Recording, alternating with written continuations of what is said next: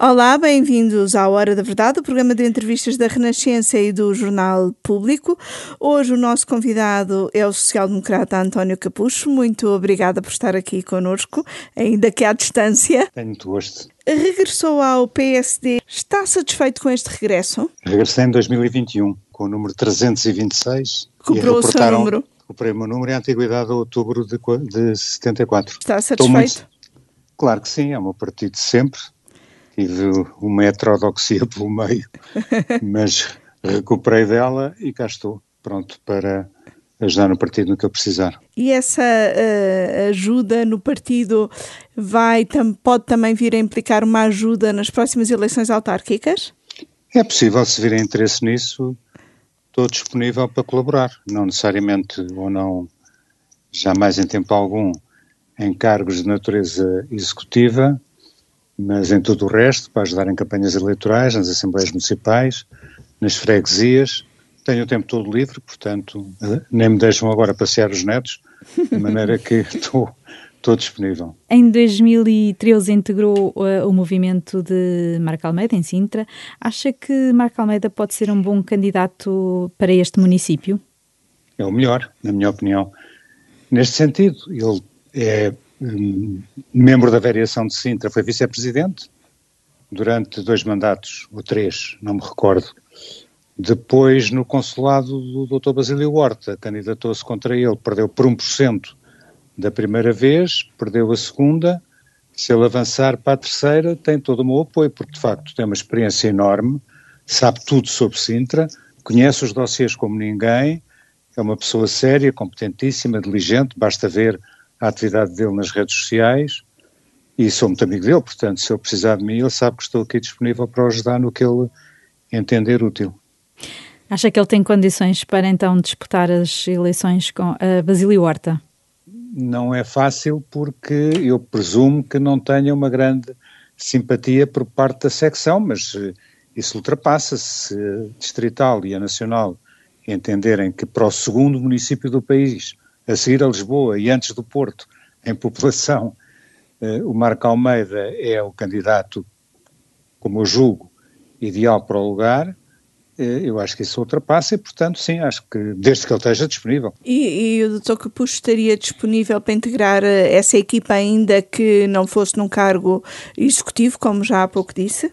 Eu, eu não me quero oferecer, mas ele sabe, eu almoço com ele com, com frequência, porque ele trabalha aqui relativamente perto minha casa, em Alcoitão, e mantivemos uma relação de amizade, e ele sabe que conta comigo para o que entender, mandatário, campanha eleitoral, o que quiser, eh, estarei disponível, como tu hoje.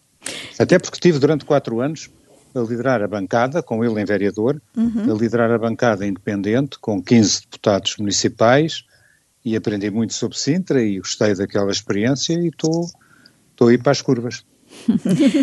Se for útil, se for útil. No quadro global uh, das próximas eleições autárquicas, acha que o PSD tem condições para, para ganhar estas eleições? Terá condições para ganhar, mas eu não alinho na euforia de alguns órgãos de comunicação social e de outros comentadores políticos, de vários comentadores políticos, alguns bem conhecidos, que acham que isto para o PSD são favas contadas. Neste sentido, como partimos de uma bitola muito baixa, porque tivemos um resultado horrível nas últimas eleições, com muito poucas câmaras e o PS a ganhar imensas câmaras, é fácil, digamos assim, na opinião dessas ilustres personalidades, é fácil ter um resultado melhor e conquistar mais câmaras. Eu só chamo a atenção é que há quatro anos atrás não havia nem o Chega, nem a Iniciativa Liberal. Em municípios como Lisboa, Porto, Cascais, Sintra, etc., eh, obtiveram no conjunto, no conjunto eu estou-me a referir ao Maia mais ao Ventura, em eleições presidenciais, tiveram percentagens da ordem dos 17, 18, 19 e mesmo 20%, como aconteceu aqui em Cascais. Uhum. É evidente que eu não penso que essa, essa votação nos candidatos presidenciais se vai transferir sem mais para as eleições autárquicas. Mas, de facto, são dois partidos que apresentam candidaturas próprias à direita e que podem eh, desgastar, digamos assim, o eleitorado do PSD. Portanto, sim, podemos eh, ter um bom resultado, mas não entrem em euforias porque há quatro anos não havia esta realidade e agora temos que enfrentar candidatos, por exemplo, aqui em Cascais, ao que me dizem, ao vice-presidente do Chega, uh, Pacheco de Amorim, que se candidata, não sei se é, se não é, mas se é ele, é uma personalidade conhecida em Cascais, terá certamente que... o respaldo do Ventura e, portanto, temos que contar com isso.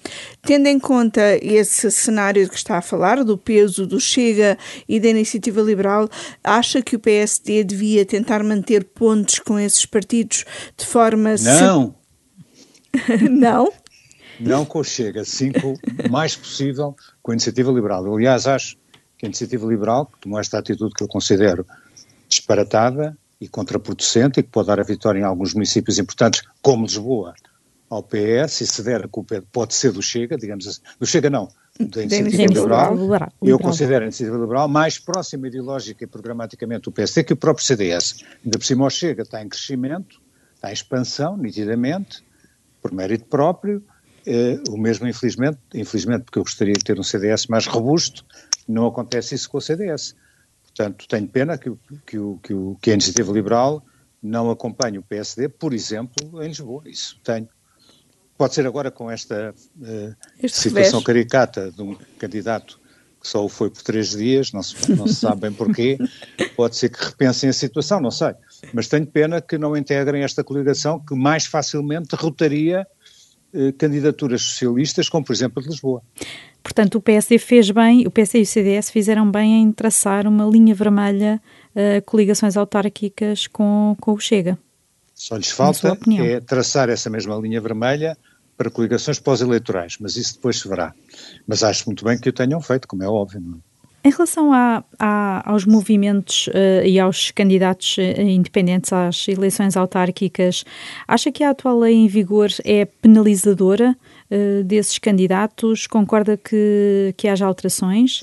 É escandalosamente penalizadora e mal ficará o PSD e o, e o PS em consciência se não alterarem a lei de forma a que pelo menos represtinarem a lei anterior e acabarem com estas exigências novas que são absolutamente inacreditáveis. Eu recordo que o primeiro político português que me lembre que defendeu candidaturas independentes às autarquias foi o Dr. Francisco Sá Carneiro, em 79, quando publicou um livro sobre a reforma da Constituição de 1900, uma Constituição para os anos 80, assim se chamava o livro. Defendia círculos uninominais. Bom, deixava o critério do legislador eh, a nível nacional, a nível das eleições relativas, eh, a configuração dos círculos, portanto, desamarrava eh, desta, desta história absolutamente perversa de termos círculos com, com, com 50 candidatos, como Lisboa, permitia que o número de candidatos descesse até aos, de mandatos descesse até aos 180 e defendeu pela primeira vez o, as candidaturas independentes, que não se substituem aos partidos, são complementares, mas temos que ter em atenção que são uma voz própria. Aliás, corremos o risco de uma fantochada enorme, que é candidaturas independentes para não terem o trabalho de arranjarem tantas assinaturas como se exige, para poderem ter as benesses em termos fiscais, etc., eh, possam candidatar-se com barrigas de aluguer, de partidos que existem para aí, que são, têm uma existência de direito, mas não de facto, não existem na prática, não têm qualquer atividade e que certamente emprestariam a sua imagem, a sua marca a candidaturas independentes que lhes fossem bater à porta, como aliás aconteceu nas últimas eleições já. E isso é mau. Nos últimos uh, tempos tem defendido uma, uma reforma do, do sistema uh, eleitoral. O que é que acha que deve mudar? Olha, em primeiro lugar, o, o essencial é aproximar os eleitos dos eleitores. Neste momento, os eleitores de Beja têm a obrigação de conhecer os deputados, porque são dois. Há círculos com dois ou três deputados, e aí os próprios deputados têm se querem ser reeleitos, têm que contactar os seus eleitores, têm que ir às bases, têm que conhecer os problemas da sua terra, etc. Aqui em Lisboa, se eu perguntar eh, designadamente a um cidadão comum no meio da rua se sabe quem é o seu, o seu, eh, o seu deputado, não fazem a mínima ideia, não é? Talvez saibam em Lisboa eh, os cabeças de lista, mas pouco mais do que isso. E, portanto, diminuir a dimensão, se mantivermos círculos plurinominais eh, regionais, digamos assim, temos que partir os grandes círculos. E a minha proposta é aquela para a qual o PSD se inclina, tanto quanto me é dado saber, ainda ontem tive uma reunião sobre essa matéria uh, ao nível do PSD, a nível nacional, uh, os cinco grandes círculos devem ser partidos. Lisboa, Porto, Braga, Setúbal e Aveiro. São os cinco maiores uhum. círculos e, E, portanto, os círculos não devem ter, em resumo, segundo em princípio iremos propor, mais de nove deputados. Um mínimo de dois ou três e o máximo de nove. Isto para aproximar. A outra alternativa, e, ah, bom, e com o Círculo Nacional de Compensação para que não haja a, a, a, dúvida sobre a manutenção da proporcionalidade. É possível manter a proporcionalidade atual com um Círculo Nacional de Compensação. Este mesmo círculo também é compaginável com círculos uninominais, mas aí, eh, digamos que é muito difícil conseguir um consenso, e é preciso a maioria qualificada, eh, de um número de partidos e um número de, de, de deputados suficientes para fazer passar Aliás, nem sei se os partidos neste momento estão virados para os círculos uninominais, com o grande pretexto de que a governabilidade fica muito afetada e muito periclitante com deputados do tipo limiano, digamos assim, uhum. sem querer ofender o seu deputado Ponte Lima à altura. Mas, de facto, o Primeiro-Ministro, ao negociar o orçamento, não negociava com oito ou nove ou dez partidos que existem na Assembleia, mas, porventura, com mais sete, oito, dez, doze deputados que vinham exigir a estrada, ou chafariz, ou outra coisa qualquer, senão não votavam no orçamento. E como sabe, neste momento as coisas passam por mais um e menos um, é, é, é crucial. E, portanto, o que, é, o que é provável é que tenhamos proximamente uma proposta de lei, ou um projeto de lei, eh, que defina, de facto, esta modalidade. Um Círculo Nacional de Compensação. E círculos eh, distritais mantém-se 13, mas há 5 no continente que são partidos e, portanto, com um número de deputados entre, entre dois ou três, mínimo, e o máximo de nove ou dez. E isso é conjugado depois com o voto preferencial ou, ou nos deputados não, ou não? Não, não. Na minha opinião, não. Há quem defenda isso, mas isso é terrível, por duas razões. Imagine que eh, a Eunice é a candidata a cabeça de lista de Lisboa e que eu sou o candidato número dois nessa lista. Eu não vou fazer campanha contra o Partido Socialista, vou fazer campanha contra a Eunice. Porquê? Hum. Porque eu quero que os eleitores votem em mim ou me ponham a mim preferencialmente ao cabeça de lista. Isto é a primeira questão. Em segundo lugar, porque isso favorece enormemente aqueles que têm dinheiro. Por outras palavras, para além da propaganda partidária, o deputado António Capucho, que está em número 2 e quer ser eleito e ultrapassar o primeiro, e se tiver dinheiro, que não é o caso, mas vai fazer uma campanha eleitoral dispendiosa, indo buscar fontes de financiamento, que também não será o caso, mas terá a tendência para ir buscar fontes de financiamento, que é melhor não falarmos nesse tema. E, portanto, sou o mais possível contra. E há outra razão. Veja o boletim de voto em Lisboa hoje, se houvesse voto preferencial.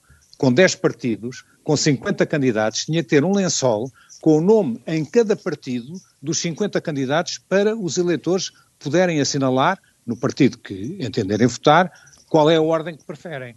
Bom, isto é o fim do mundo. Existe em alguns países que têm este sistema já adotado há muito tempo, mas cá em Portugal, desculpe lhe diga, seria disparatado, completamente disparatado o voto preferencial. Embora haja ilustre pessoas que o defendam, e eu respeito essa posição. Incluindo no seu partido. Incluindo no meu partido. Mas é porque ainda não ouviram não ouviram a minha opinião. Porque os que ouviram a minha opinião. Não ouviram os seus vários, argumentos. Eh, exatamente, os meus argumentos. E que são vários aqueles que já ouviram e que não foi por condescendência, mas porque perceberam que não era a altura. Aliás, na revisão da lei eleitoral, que proximamente eu gostaria de ver eh, votada na Assembleia da República, não esquecendo que o seu Primeiro-Ministro, António Costa, assinou uma proposta de lei que vai neste sentido, eh, um círculo nacional, círculos regionais e círculos uninominais, até vai mais longe, e assinou no princípio deste século, eh, uhum. como Ministro da Administração Interna. E era curioso ver como é que agora o Partido Socialista, que tem estado refém da, da geringonça, como sabe, o primeiro acordo com a geringonça, o Partido Socialista aceitou uma cláusula a dizer não se mexe nas leis eleitorais. Sim, sim. Enquanto, que, enquanto que o PSD teve refém do CDS, porque em 31 de boca, enfim, o Dr. Pedro Passos Coelho entendeu, e os anteriores também, que, como o CDS não gosta de alterar a lei eleitoral, o CDS é que manda nisto e ficamos reféns. Bom, tem muita pena, mas para rever a lei eleitoral basta PS e PSD. Sim, mas o, os partidos mais pequenos têm sempre esse receio de, da revisão das leis eleitorais, não é? De serem prejudicados por PS e PSD. Eu reconheço que esse receio é legítimo, mas não tem qualquer fundamento. Porque eu tenho um sistema que propus e que se pode adotar através do Círculo Nacional, em que não há um único deputado em prejuízo da aplicação do novo sistema, em relação ao sistema atual. O sistema atual é aplicado eh, de uma forma, como sabe, através do método onde o sistema que eu proponho, que não vou agora explicar porque é muito uhum. não é muito complicado, mas enfim, era muito fastidioso, eh, posso garantir e demonstro, e demonstrei já aos meus colegas no partido, que com este sistema não há nenhum prejuízo para nenhum dos partidos que concorrem. Eles têm exatamente, olha, vamos ver, eh, vamos pensar no seguinte, eleições de 79, há um determinado resultado, são os atuais deputados na Assembleia da República. Se introduzir a divisão que eu lhe disse nos cinco grandes distritos, mantendo os outros 13, tem exatamente o mesmo número de deputados no total. Uhum. Que é que uns são nacionais e outros são territoriais. Vai ter deputados no Círculo de Lisboa, vai ter deputados no Círculo de, eh, da outra banda, também tem, estes dois por acaso são os, seriam os dois únicos círculos, segundo o meu ensaio, que têm nove deputados, os dois maiores. Uhum. Meta Almada, Barreiro, Seixal, etc. E, e, portanto, tem exatamente no total o mesmo número de deputados. Portanto, a queixa que eles fazem, ou o receio que eles têm de serem prejudicados e de serem varridos do mapa, não tem qualquer fundamento. E essa sua proposta inclui diminuição do número de deputados ou não? Inclui, claro que inclui. Claro que inclui. Para quanto? É, para 200, cerca de 200. Uhum. Como sabe, o mínimo é 180, mas eu acho que é razoável 200. Mas chama só a atenção para o seguinte: eh, a minha opinião também já transmitida no partido, que fica clara, é que não devemos condicionar uh, a aprovação de uma lei eleitoral à diminuição do número de deputados.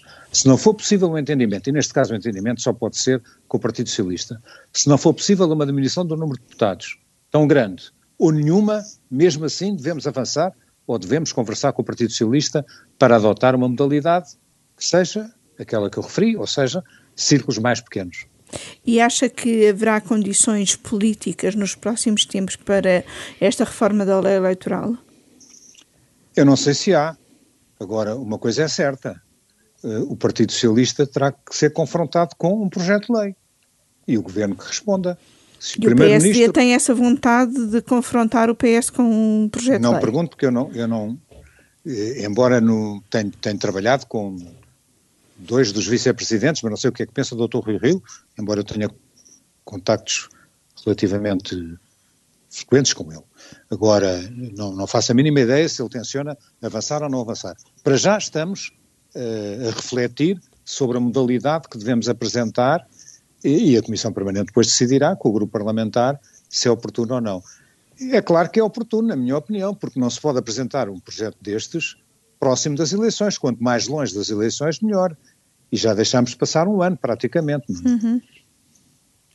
Neste, neste contexto, uh, na sua perspectiva uh, do Parlamento e da forma como funciona, como é que viu o fim dos debates uh, quinzenais em resultado de um acordo entre o PSD e o PS? Mal, confesso com todo o respeito, porque quem decidiu em contrário parece-me mal, porque era um pretexto eh, sério e que aliás se verifica nas generalidades dos parlamentos democráticos para confrontar o primeiro-ministro com uma periodicidade razoável, que é quinzenal, numa modalidade que aliás eh, estava a dar eh, frutos, estava a ser prática, não era excessivamente longa e que havia um, um diálogo permanente entre primeiro-ministro, ou melhor, melhor, o governo, e cada uma das lideranças parlamentares, com tempos relativamente curtos, e, portanto, tenho pena que isso tenha acabado, porque era um, uma ótima oportunidade para o Primeiro-Ministro ser confrontado com as questões da atualidade e com propostas alternativas àquilo que tem feito. Em 2014, penso eu, disse que o PSD se tinha afastado da matriz social-democrata. Onde é que situa hoje o seu partido? Com Rui Rio à frente, evidentemente que o partido se eh, centralizou ou se centrou Neste sentido, eh, eu reconheço ao Dr. Pedro Passos Coelho imensos méritos, designadamente de natureza pessoal. Fui secretário-geral do PSD com ele em presidente da Juventude Social Democrata e tive uma ótima relação com ele, mas de facto eh, reconheço nele, entre outros méritos, aquele de ter salvo o país de uma bancarrota. Isso é um facto. Eh, e a Troika entrou. o grande problema depois, encurtando razões, não entrando agora em grandes detalhes, é que ele terá sido mais troiquista do que a Troika. Na minha opinião, atacou demasiadamente, embora no final, curiosamente, no final tenha recuperado. Eh, bom, eh, como sabe, teve um desgaste enorme em termos de popularidade nas sondagens durante a primeira fase eh, da, da vigência do governo dele, eh, mas já próximo das eleições, que ele veio, aliás, a ser o maior partido. Eu estou convencido aqui, sinceramente, e porque estava em crescendo já há quatro ou cinco meses, se não me engano. Pelo menos estava em crescimento nos últimos tempos. Se as eleições se têm verificado não em outubro, mas em dezembro ou em janeiro, eu não sei se ele não chegava muito perto da maioria absoluta. Porque, de facto, eh, enfim, teve esse crescimento e foi mérito dele. Enfim, e como, é que, a... como é que vê as vozes que defendem o regresso de Passos Coelho? Bom, tudo bem, cada um tem a sua opinião. Eh, veremos, ele tem toda a legitimidade para se candidatar no próximo Congresso, que eu aliás nem sei quando é que é.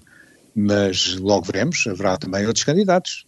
Não sei se os candidatos que se apresentaram contra o Dr. Rui Rio, o Miguel Pinto Luz e o Luís Montenegro se mantêm como candidatos, admito que sim. Se fala-se muito agora no, no, no caso Moedas como hipótese, ainda bem, o partido é rico em putativos candidatos à presidência. Se apresentem, logo se verá. Voltando à, à questão do posicionamento uh, ideológico mais ao centro ou, ou, ou, menos, um, um PSD mais ao centro não abre, por outro lado, a direita mais a outros partidos como o Chega, do qual já há pouco defendeu que o PSD não deve ligar-se? Bom, o Chega é um epifenómeno e eu penso que eh, se verifica em, penso não, é um facto, existe um crescimento das ideias populistas de extrema-direita em muitos países da Europa, a começar na vizinha Espanha, em França já há muito tempo, em Itália estão com muita força, na Alemanha entraram em vários governos eh, estaduais, etc.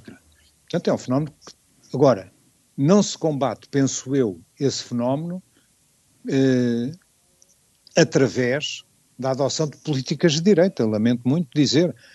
Eh, Combate-se esse fenómeno através de projetos concretos, de programas concretos, de reformas estruturais que o país precisa, de combates sérios à corrupção e a outros problemas que, aliás, o Chega inteligentemente tem levantado, eh, sem preocupar muito que haja uma direita forte, mas uma direita democrática. E, de facto, o que nós temos agora é um CDS. Não quero dizer em vez de extinção, porque obviamente isso seria excessivo e não corresponde à realidade. Eu penso que poderá ressuscitar em breve, eh, mas isso é lá com eles. Eh, é uma questão da liderança não ter colhido os favores da opinião pública, porventura. Eh, porque tem excelentes deputados, por exemplo, e tem gente muito capaz, e o próprio Iniciativa Liberal, que na sua especificidade tem tido um excelente marketing e propostas muito interessantes. E, e, portanto, não me preocupa muito que a direita esteja fracionada entre o PSD, dominante, o CDS e a Iniciativa Liberal. E não é virando à direita, ocupando o espaço do CDS e da Iniciativa Liberal, e muito menos do Chega, que o PSD poderá uh, se ingrar e, pelo menos, não deve perder a sua, a sua matriz social-democrata. Nesse sentido, partilha o conselho dado uh, no sábado, no passado sábado, uh, por Cavaco Silva ao PSD para que não fale, para que não fale, para que o partido, o seu partido não fale de outros partidos? Eu não sei muito bem o que é que ele quis dizer com isso.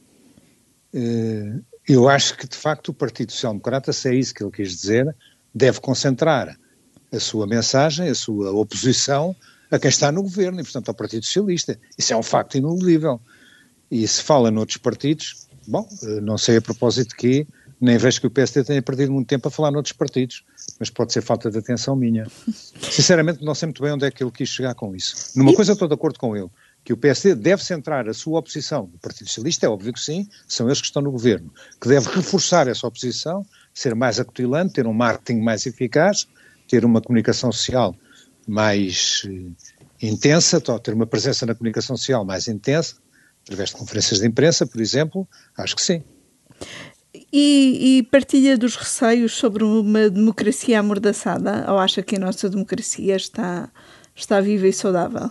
Eu achei excessivo, com todo o respeito e grande admiração que tenho pelo professor Cavaco Silva, achei essa frase um bocadinho excessiva. Agora, os sinais que ele aponta são sinais verdadeiros. Uhum. Quer dizer, o Partido Socialista, para além do nepotismo, que não vamos agora entrar por aí, daria pano para mangas, uh, tem de facto, ele deu vários exemplos de situações, desde o procurador, e há variedíssimos outros que são muito preocupantes da tentativa de mexicanização, digamos assim, do, do xadrez partidário no nosso país.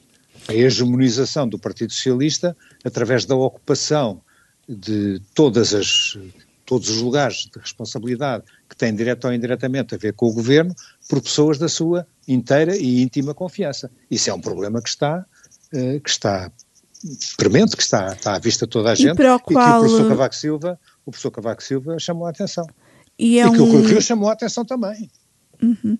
E é um problema para o qual o Presidente da República deve estar atento? Eu acho que sim, o mais possível. Esta... Eu, eu, eu, não criticando, uh, não, não, não entrando na onda que as criticam do Dr. Marcelo Rebelo de Sousa pelo facto, o Presidente, pelo facto de, de estar muito próximo ou estar muito conivente com o Partido Socialista. Acha que essa crítica não é justa?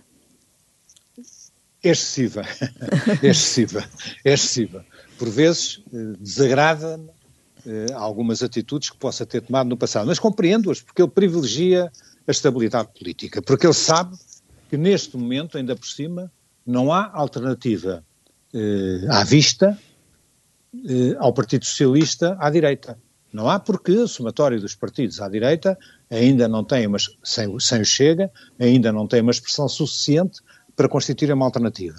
Mas isso pode acontecer dois para amanhã. Enquanto não acontecer, eu compreendo que ele tenha algum receio de perturbar a ordem pública ou a ordem institucional e que, portanto, privilegie a estabilidade. E espera que, que neste segundo mandato, e o Dr. Capuz conhece bem o, o Presidente da República, espera e trabalhou com ele, e, sim, sim. Um, espera que ele seja mais exigente com o Governo. Sim, sem dúvida, e vai ser, estou convencido que vai ser. Sem ultrapassar uma linha vermelha que ele próprio marcará, mas eh, seja através de eh, mensagens à Assembleia da República, seja através do Tribunal Constitucional. Eu pensei que ele é um ilustríssimo constitucionalista eh, que, porventura, pode dispensar a opinião do Tribunal Constitucional, mas não pode dispensar é a decisão do Tribunal Constitucional. São eles que decidem. E através de outro tipo de intervenções, porque ele também é, é bastante aberto à comunicação social e cada vez que para num determinado local e tem microfones à frente. Não acho muito bem, acho muito bem. É, o, o, isto, isto, é um populismo sadio, digamos assim. Ele, ele, conversa com a comunicação social e diz de sua justiça, e às vezes pode dizer de sua justiça, discordando ou pondo reservas em relação a esta ou aquela situação. Eu penso que isso vai acentuar-se neste segundo mandato, sem nunca entrar no exagero de perturbar eh, o governo em termos de. Eh, de, de, de, acabar com este equilíbrio que existe. Na tomada de posse, aliás, Marcelo disse que é preciso estabilidade, uh, mas e não um pântano. Acha que estamos a caminhar para, para um pântano? Não, eu acho estou seriamente preocupado com aquilo que falámos há bocado e que o, o, o senhor professor Cavaco Silva levantou, desta tentativa do Partido Socialista dominar completamente os acontecimentos através desta, eh, destas mestatas que, que, que, avançam por aí fora. E, em alguns casos, escandalosamente, como é o caso do Procurador Europeu. Isso é realmente inacreditável o que se passou. Mas eh, o Partido Socialista, o grande problema é que não governa. E com este Partido Socialista pendurado no Partido Comunista, não vamos ter nenhuma reforma estrutural. Isso é que é extremamente preocupante. Não apenas a reforma que falei há bocado, que é uma forma importantíssima perante a abstenção crescente, perante o descrédito das instituições, eh, é fundamental alterar as leis eleitorais, nomeadamente esta para a Assembleia da República. Não vou agora falar na, na lei eleitoral para as autarquias, que também é uma coisa absolutamente escabrosa, mas isso fica para depois, porque temos eleições em outubro, agora não há tempo para preparar qualquer projeto de lei.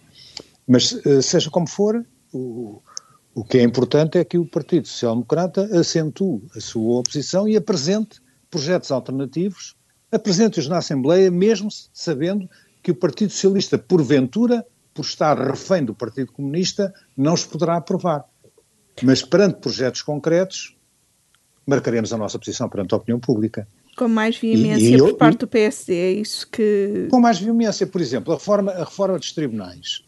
Uh, o, o, os portugueses estão cada vez mais incrédulos em relação à capacidade dos tribunais de fazerem justiça.